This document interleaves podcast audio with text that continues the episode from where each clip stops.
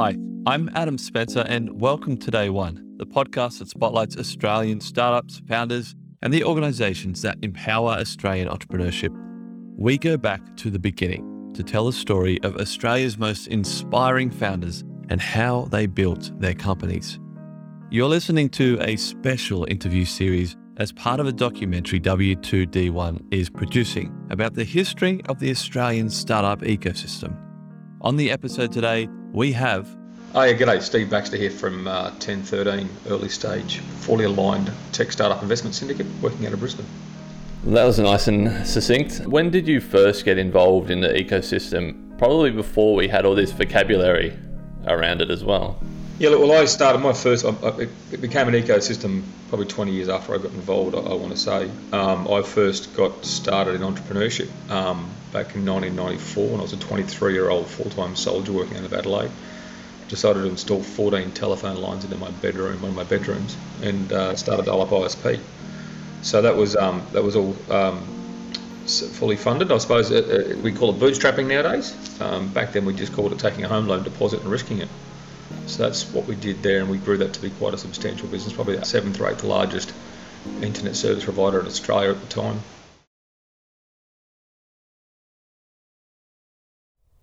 So, 94, this is probably going to be a, really silly question, but what did the ecosystem or what did the community in terms of you know the entrepreneurial community look like um, from your well, perspective? So I was I was in Adelaide essentially. So uh, yeah, to be quite honest, it was uh, we started a business back then. We were you know um, managing directors and business founders. The, uh, excuse, we were managing directors, and I had a business partner. I never knew the word uh, CEO, co-founder, or founder back then. To be quite blunt, it didn't even didn't really exist in the vocabulary. Um, we ran a retail-facing small business that turned into be quite a substantial, you know, medium-sized Australian business, I suppose. So aside from working inside my industry sector in Adelaide, and I imagine you're in Sydney, are you, Adam? Uh, a little bit north of Sydney, Newcastle. No, no worries. So, um, you know, essentially, if you're not in Sydney in Australia, no one really cares about you.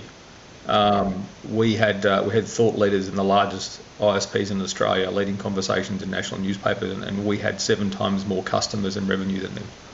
So, you know, if, if you're not on the East Coast, you're not in the Sydney, no one tends to give a toss about you, to be honest. So Adelaide, we were somewhat insular. Um, not of our own choosing, but because you know I suppose that the thought centres tended to ignore people who weren't someone they could drive to. Um, and you know, such, we, we did a lot of networking in amongst our community. I, I helped start something. I, I helped out because um, there was a lot of competitors. So when I started that business, it was probably I don't know, I was probably the, the, the 20th or the 30th ISP in Australia. Uh, when I sold it, there was 1,200, and by the time I fully exited it, was 700, and that was over a period of about six years. So very much boom bust. It feels a bit like that now in the startup space. Everyone's jumping on that bandwagon, coming out of the woodwork all of a sudden and being an expert. It's really quite fascinating to watch again. So uh, we did several endeavours where we had to work together as, as competitors. We had we had one real problem in our industry, and that still exists for people in that business, and that's Telstra. Um, Telstra was our biggest supplier and our biggest was our only supplier and our biggest competitor so we tended to band together as a competitive industry and to, to help each other out in a wholesale sense, buying power sense. To, to, for, it's not the best description, but it's, it's the best one I'll do today without a wider description. Um, and so you know, I networked a lot, and I, I suppose I, I, got to understand the value of business networking because I had to go and talk to my competitors and say, you know, guys, if we keep flogging each other to death, Telstra is just going to come and murder us. So we, we need to start working together. Well, that is hard for me to comprehend that in '94 um, there were what did you say, thirty or forty ISP providers already? Was that the number you said? Yeah, probably. Yeah, yeah. That, that's internet service provider, right? We're talking about the same thing here. I didn't really kind of understand that internet was that big of a thing, even to have 30 to 40 providers. Um, and six months later, it would have been 100, and six months later, it would have been 300, and 12 months later, it would have been 600. You know, things go in cycles, things go in booms and busts, so it, it's, it's a part of the natural, natural sort of uh, enterprise you know, day to day or year to year, decade to decade thing. Things go up and things go down. But literally, there was 1,200 at the peak. Within like four or five years, it was 1,200. What um, what motivated you to, to decide to put install what was it 30 phone lines? It was 14 to start with, yeah. So we, we took, took it to, to 30 in our house before we moved out and actually got a real premises. But what made you think, oh, I want to start a, an ISP? I get asked that question a lot, and, and it, it's hard to remember the actual motivating factor. I um, my my wider background is I, I, grew up in central Queensland. I pretty well failed high school, left at uh, grade 11, joined the army as a full-time soldier at 15 when they recruit 15-year-olds. So my first job was as a uh, so I carried a rifle for nine years for this country. So uh, as a soldier, um, but we were mostly a peacetime army at that point in time. Um, whilst I enjoyed, um, whilst I had immense pride in that occupation, it was a pretty boring job to be quite honest. There's nothing nothing worse than not being allowed to do what you're trained to do. Um, you know, things changed about five years after I got out. Things got a little bit hot. I started uh, learning about computers. I had been a bit of a fascination with technology, so I uh, did some courses, uh, learned about computers, learned about programming, installed this weird thing called Linux on, on, a, on a spare PC we had at home, and um, realised that you could plug 14 modems into the back of this thing, and, and, and people could dial up, and you could, you know, you could run a business. So it was um, a, a, really good mate uh, from Shark Tank, Glenn Richards. He has a, a saying which is an entrepreneurial seizure moment. So it's like the, the experienced technician who thinks he can run a business. It was something along those lines, I suppose. It seemed it seemed really easy, and it seemed. The, the funny part was, is you know, I was going to these computer user groups, and, and I managed to look over the shoulder one night of someone who successfully got the windowing system for Linux installed, which was back then no mean feat. There's like 120 floppy disks, just to give you some idea. I saw someone using a web browser and I knew instantly the world was going to change. I, I can vividly remember where I was. It was, a, it was it was a bloke's garden. There was a shed in his backyard where he set his computers up. And I remember just thinking, I've got to get into this. You could instantly see what was going to happen. So by the time I'd actually convinced my now wife and fiance to spend our eleven thousand dollar home loan home loan deposit, this one homes were costing one hundred twenty five grand in Adelaide. So we almost had we almost had a home, right? That um, I was going to take all this money, buy some computer bits, put it together in the bedroom, and, and hey presto, and I hadn't at that stage even used a web browser. Huh. Wow. Um, was there anything that, apart from that, you know, learning the importance of networking, um, that come out of that? What was it, 94 to roughly 01 kind of time? Uh, that any lesson that you've taken out of that that has served you really well um, in, in subsequent ventures? Yeah, there was, I suppose. So it was the importance of I taught lots of things. So you know, the, the importance of being able to understand a set of books. Um, at least you know, be a pretty decent cash flow accountant or bookkeeper, if, if, if nothing else. Um, the importance of team. I, I, came out of the army. I knew the importance of team. I knew the importance of briefing people well on other bits and pieces and having plans. It taught me to hate monopolies. And you know, Telstra was such a, and still is such a corrosive force in that industry. It's incredible because we've given ourselves another monopoly with NBN. Isn't that a stupidest idea ever? Excuse me. So you know, it did, did teach me a lot. Um, you know, basic business operations. It taught me a lot about people we went through a mini recession in that business, and none of you know probably very few of the people, the younger people, would actually have any clue what happens during a recession. But if you own a business and you don't sleep because of it, you don't sleep for months because all of a sudden you can't pay people. Literally, like you know, it, it's it, it's it's debilitating. And I think God people haven't gone through it, but it's also leading to um, it's also led into some pretty crazy economic behaviour in, in, the market at the moment, and it has for the last sort of you know 10, 15 years. You know, you had that massive realization around web browsers and the internet that got you started in SENet. Obviously, the, the startup ecosystem didn't exist at that point, or, or even any kind of. Were, were, there any precursors that you noticed? That you, because because what changed between kind of 01 startup pipe networks to to founding, you know, about 10 years later, River City Labs, and realizing that we need to start a co-working space we need to get entrepreneurs together. Like, what changed in that 10 years to switch you from purely entrepreneur, small business owner to this world of founders and startups and uh, high growth companies?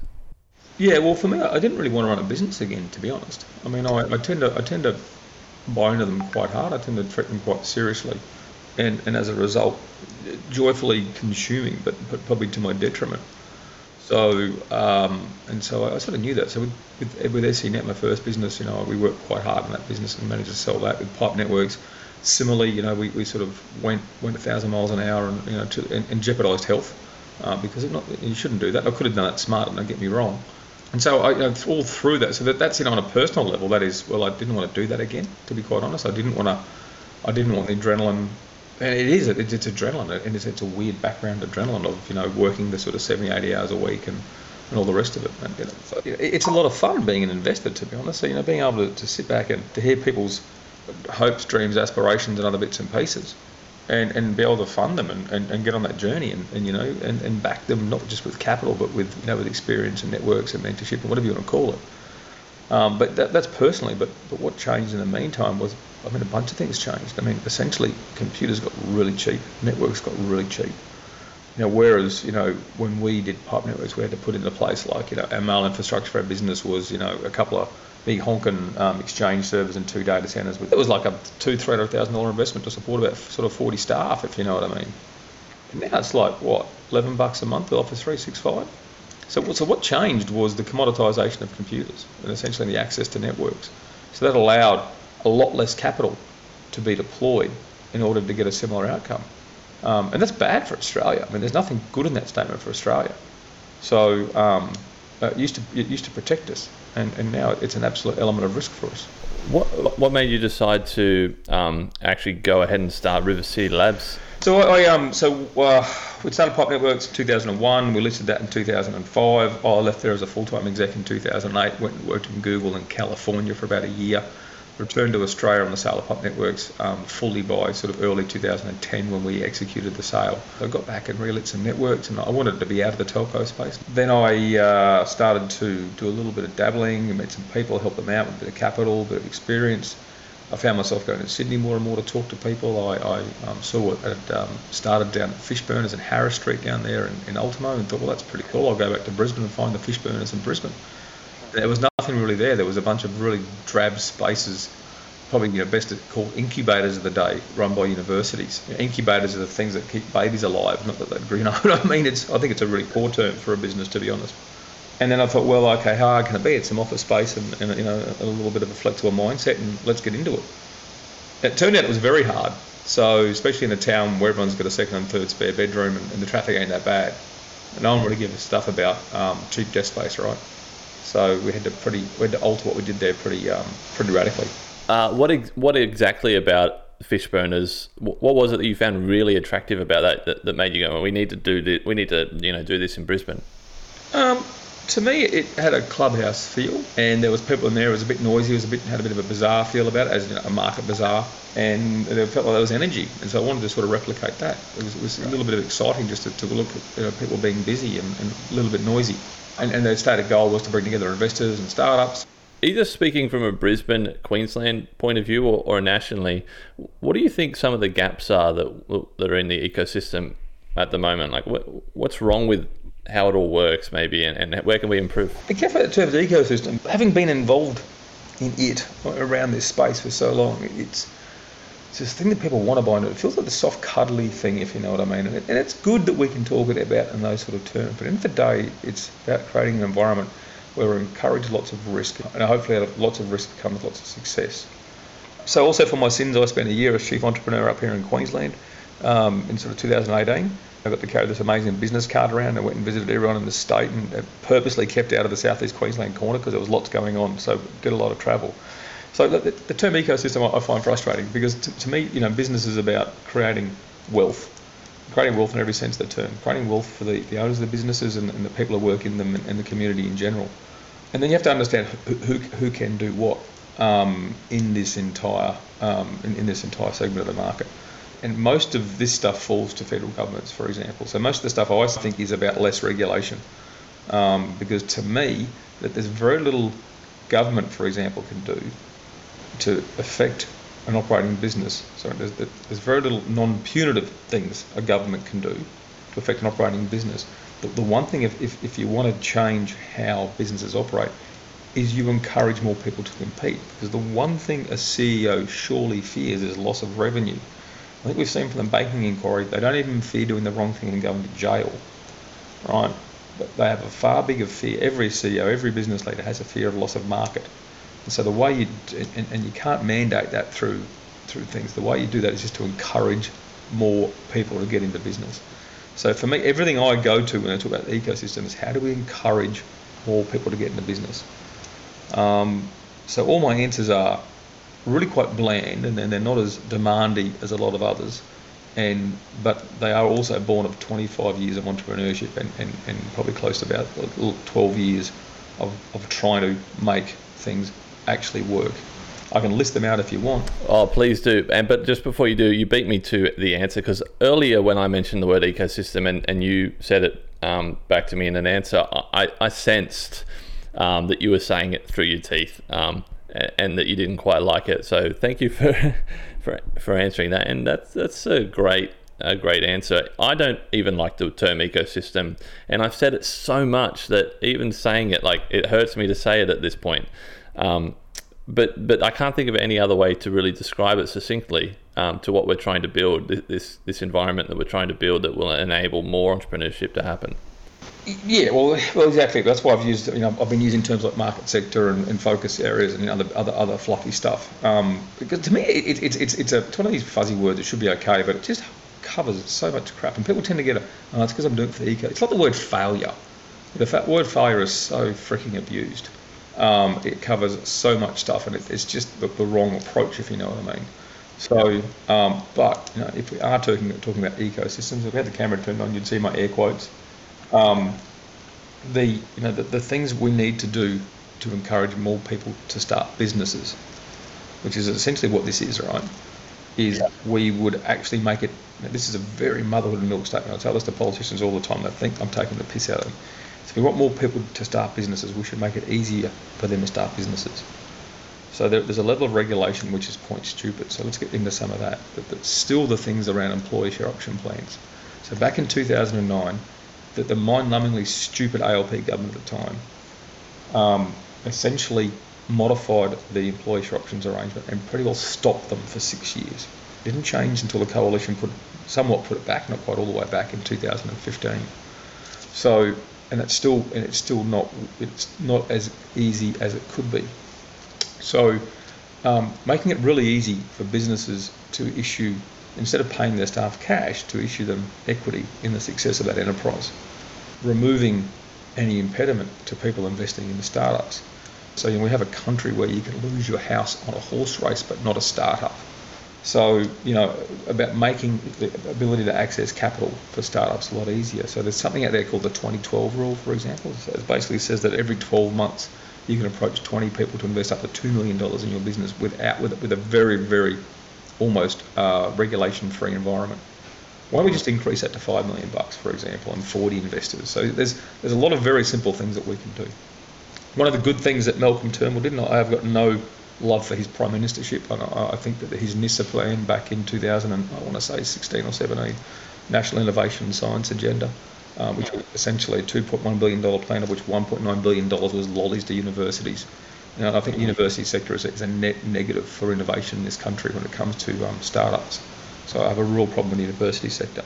But one of the good things he had out of that was the direct the, the, the Corporations Act changes. So he brought in um, changes to bankruptcy, contractual law, ipso facto, and a bunch of other things to take us more towards US Chapter 11. And if you wonder why I'm talking about, you know, bankruptcy and stuff, the reality is that most of these businesses fail. Most of these startups don't work. So what we want, and the people, but the people who go through that process need to tidy it up, need to pay the creditors out, pay the staff, do the right thing, get back into the game as fast as possible with as fewer penalties as possible because they've just had one hell of an education. So all that stuff you brought in there, which had such a small impact on the budget, if any, to be honest, was all regulatory change. Removing regulation in a lot of cases um, was, was is really really quite good. The other good thing about the, the only other good thing about NISA in, in that uh, from that from that program was the ESIC stuff.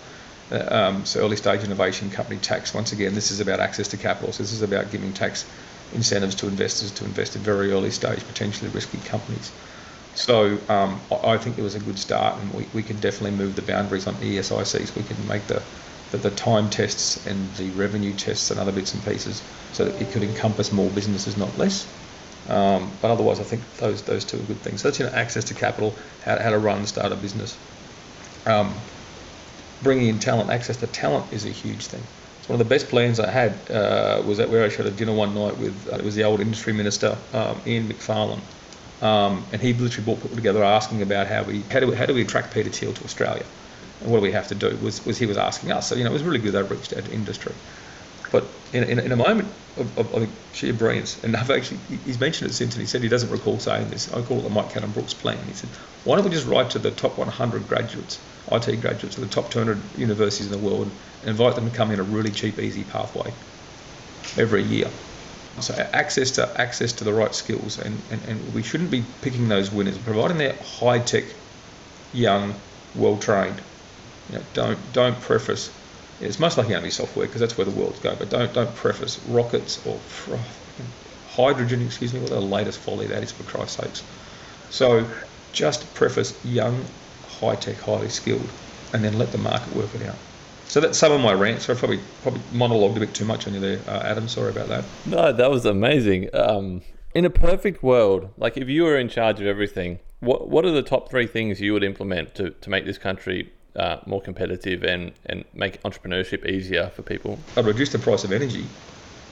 And I'll give you a very unpopular answer. I'm going to do that. It's how we've done it in the past. It's how we should be doing it right now. You know, the, the one stable thing that underpins our entire economy is energy. And to make it expensive and unreliable will not see my daughters live a healthy, a wealthy life in, in, in later years. That's just going to set your audience off because you know this this ecosystem is basically full of raving lefties. Um, when it comes to tech startups, I, I, think I've sort of covered it there. You know, I, I would make access to capital drippingly easy. So you, you, you may be aware. Have you heard of ESVCLP before? Early stage venture capital limited partnerships. Basically, the, the investors into VC firms get capital gains tax free uh, out of that firm, out, out, of those investments. There's a whole bunch of rules around that. There's a whole bunch of things. It's got to be Australian businesses, and it's got to be this and that, and there's a bunch of rules there. And, and if people listen to this, they go, "That's not right." You know, it's not in all cases, but, for, but essentially, if you're granted ESVCLP status you, as a venture fund, you get to return. Uh, you get to pass through the capital gains without, without you know, capital gains tax free to investors.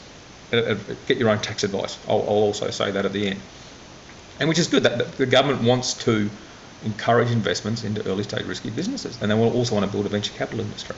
But why isn't it that every other angel investor who's investing in those businesses can't get access to the same benefits without having to pay a VC firm 20% of the profits and 2% a year to manage it?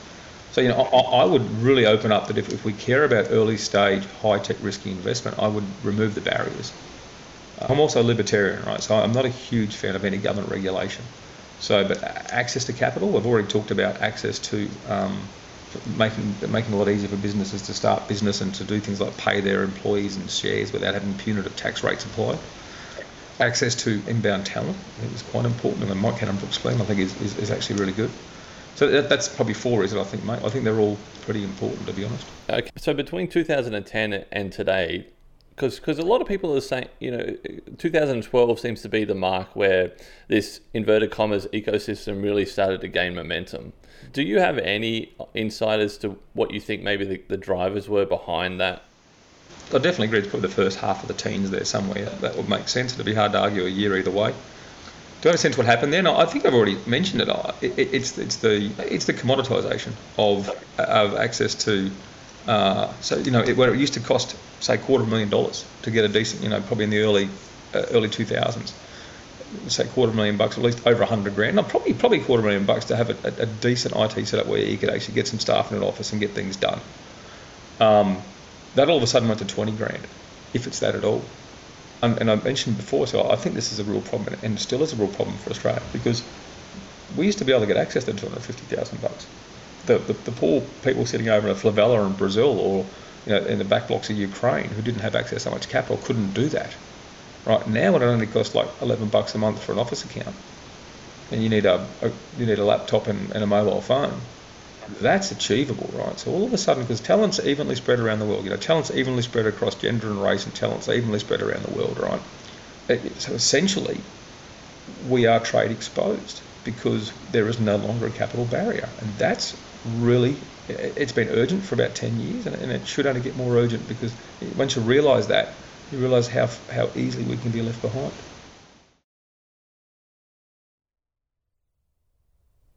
You mentioned earlier you don't you think universities are horrible for innovation in Australia or something along those lines, mm. um, which is which is a real bummer for me and for this series because like 15 of our sponsors are universities.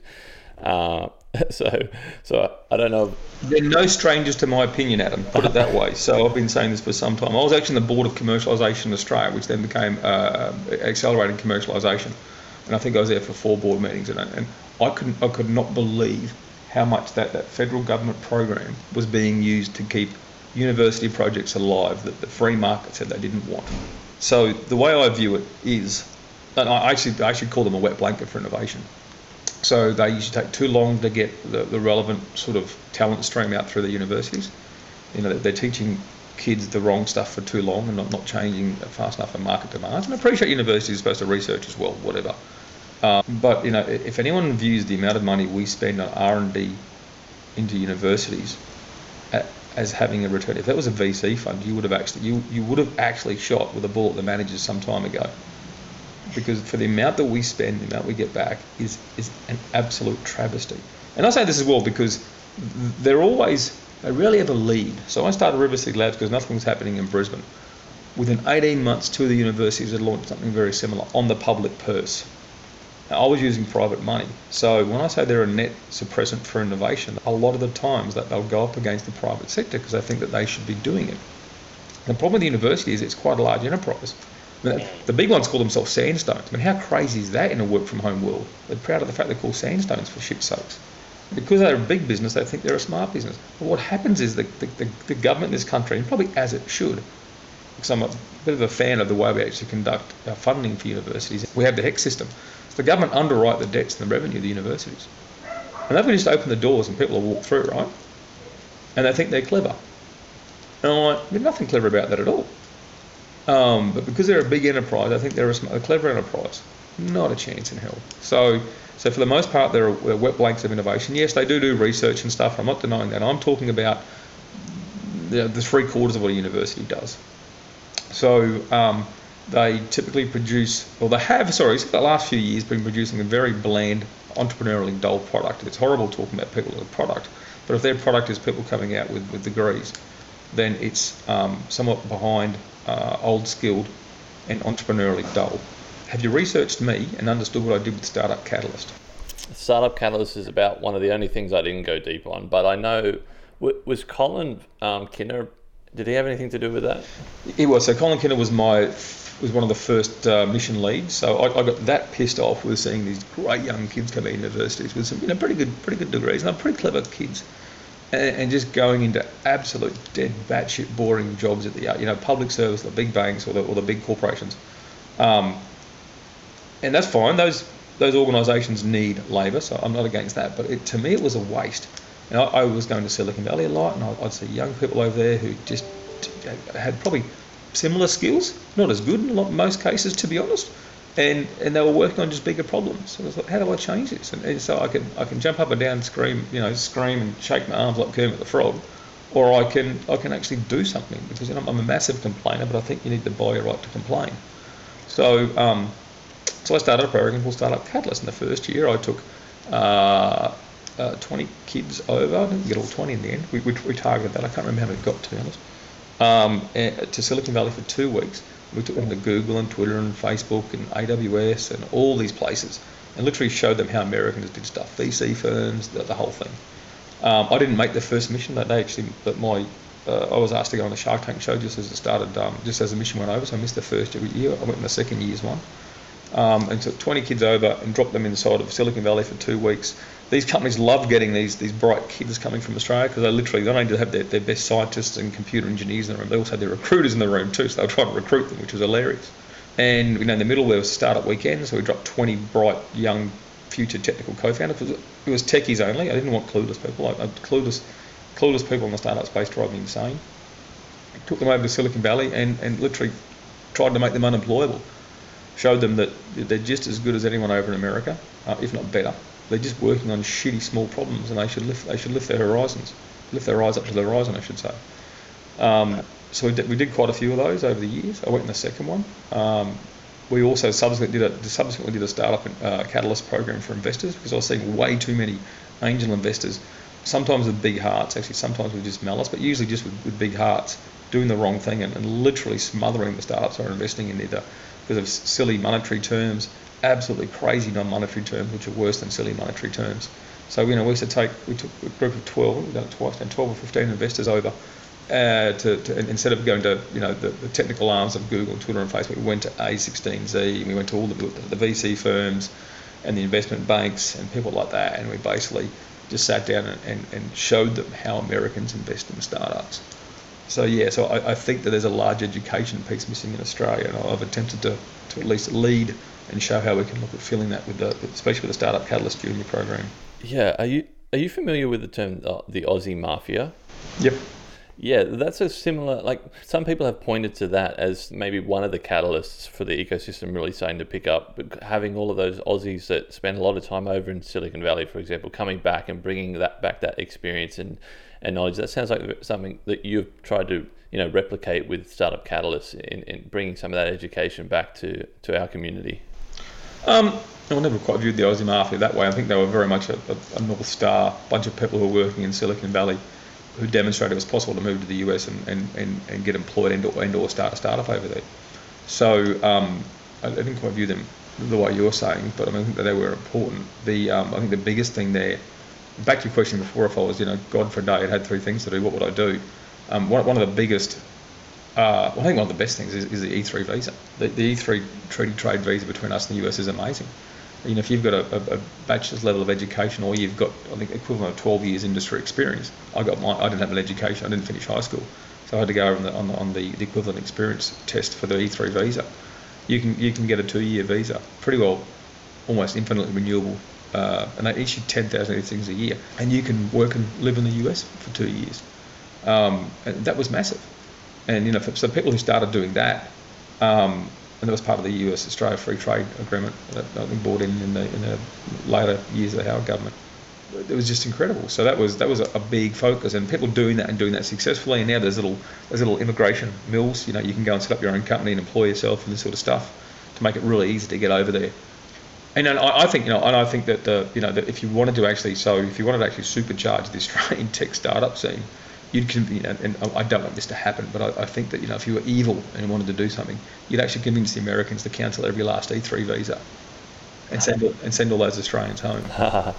um, you know, all these people, we've got engineering directors at Facebook who've got E3 visas. You know, there's there's some, and they'd have to come home. I don't want that to happen, right? But it's probably it's a reflection or a statement for me of how many people I believe are over there getting that experience. So how do we bring them back? Yeah just a bit of a fun one. I ask everybody this question. You've probably been asked this a billion times. Um, what one piece of advice would you give a new founder? I just do it. I mean, when people pitch me ideas, I don't. Go, I got an idea to pitch, and I said, you should just do it. Mm. And they say, but I haven't told you the idea. and I'm like, well, I'm probably not your customer, so why the hell are you asking my opinion? So you've got to launch what you're going to do, get it in front of a customer, and let them decide because no one else gets a say in this. So traction trumps opinion. You need to get traction. Uh, other people's opinions don't count if it's working because if it's stupid and it works, it ain't stupid. Thinking about the future of the ecosystem, are we on the right path? Are we on the wrong path? Um, what What do you think? What What needs to change? What are, What do people need to hear? Look, it's doing exceptionally well you know, for all the talk in the last week or so about people not investing in Australia, etc., etc., you know, the whole net zero debate that's going on. Well, I, I would say that the $40 billion investment that Stripe made into Afterpay says that's a load of crap. Excuse me. So, you know, we're actually going quite well, if you know what I mean. So, um, so we have to be not, not, not getting down on ourselves. We've just got, uh, you know, the, the, Canva's been amazing, obviously Atlassian. So there are some incredible things happening. So if we stop beating ourselves up that we're not doing well would be a good start. But I think we have to be really careful about how fragile it is. And I'll, I'll go back to that change in 2009 on employee share option plans that literally left vacant the field. It, it was it, it, it, gutted the ability for Australian startups to actually pay employee share option. That's been mostly fixed. They could have gone further in fixing it, but that's you know that's a discussion around the edges. As, as one example, the last election, our industry supported a political party that was going to halve the capital gains tax exemptions when you sold shares. So it would have meant that investors in tech startup space, instead of getting a 50% capital gains tax uh, exemption, would get 25. Yet, do you think there'd be more or less investment in this space? So I think you'd be, be really careful. You need to you need to look at exactly what changes to ecosystem, changes to regulations will do. Thank God that government didn't get in and do that because it would have actually been a, a, an atomic bomb going across the sector. Uh, it wouldn't have gotten up because there would have been that much fury over it, to be honest. And, and so we, we have to be really, really careful with, with what we ask for. In the current debate regarding 708 investors and sophisticated high net worth investors with respect to the wealth bar about people wanting it increased is, is just mindset ludicrous.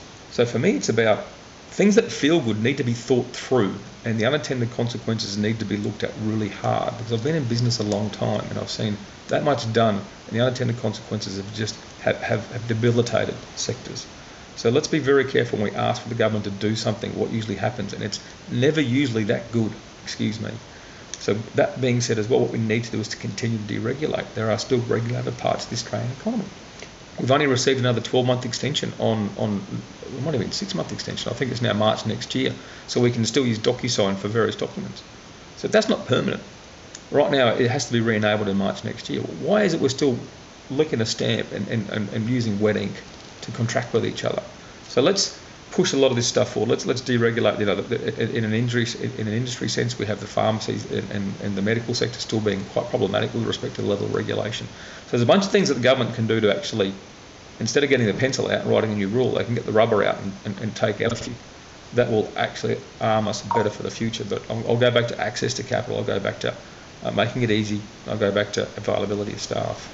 The last question I have is what makes you different? What what makes that um, a 20, 23 year old, was it? Uh, yep. Decide to go out, of, leave the army and, and go into business as opposed to anything else? Like, what, what about business?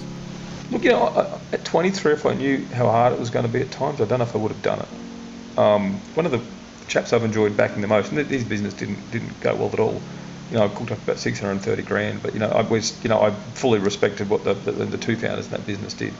Um, they left nothing on the table, if you know what I mean. So that I've, I've got no ill will at all. But I remember once when he was pivoting the business quite hard. He wasn't pivoting; he was adding a new, he was adding a new plank to his strategy, I suppose, and not, not discarding with the others. And I'm like, do you have any idea what that's going to take? And he goes, you know, I've found that before you start something like this, you've got to thoroughly underestimate it and ignore it all. so um, it is business is just hard. You know, if you want to, if you want an easy life, don't get in the business. If you just don't want to have to think, don't get in the business. Um, but it's, it's, it's, exceptionally rewarding. It, it's you know, and it's the way that you can change the world. It, it's one true way that you can change the world. A lot of people can change the world, for example, if they become priests or politicians, right? Um, but you know, so politicians, you know, it's hard to get into, and it's also it's really hard to do things, and you've got to compromise too much. With the business, you get to set your own way. You get to you get to employ people, you get to you know provide a product that people want. If they don't want it, you'll go broke. So you'll, you'll, you'll have to either go broke or change that. So I, I regard enterprise uh, entrepreneurship as, as, as one of the highest callings and endeavours in a free society.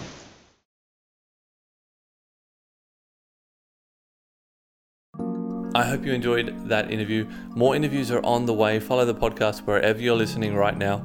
Stay tuned for more interviews with many, many more amazing people from the Australian startup ecosystem. Thanks for listening and see you next time.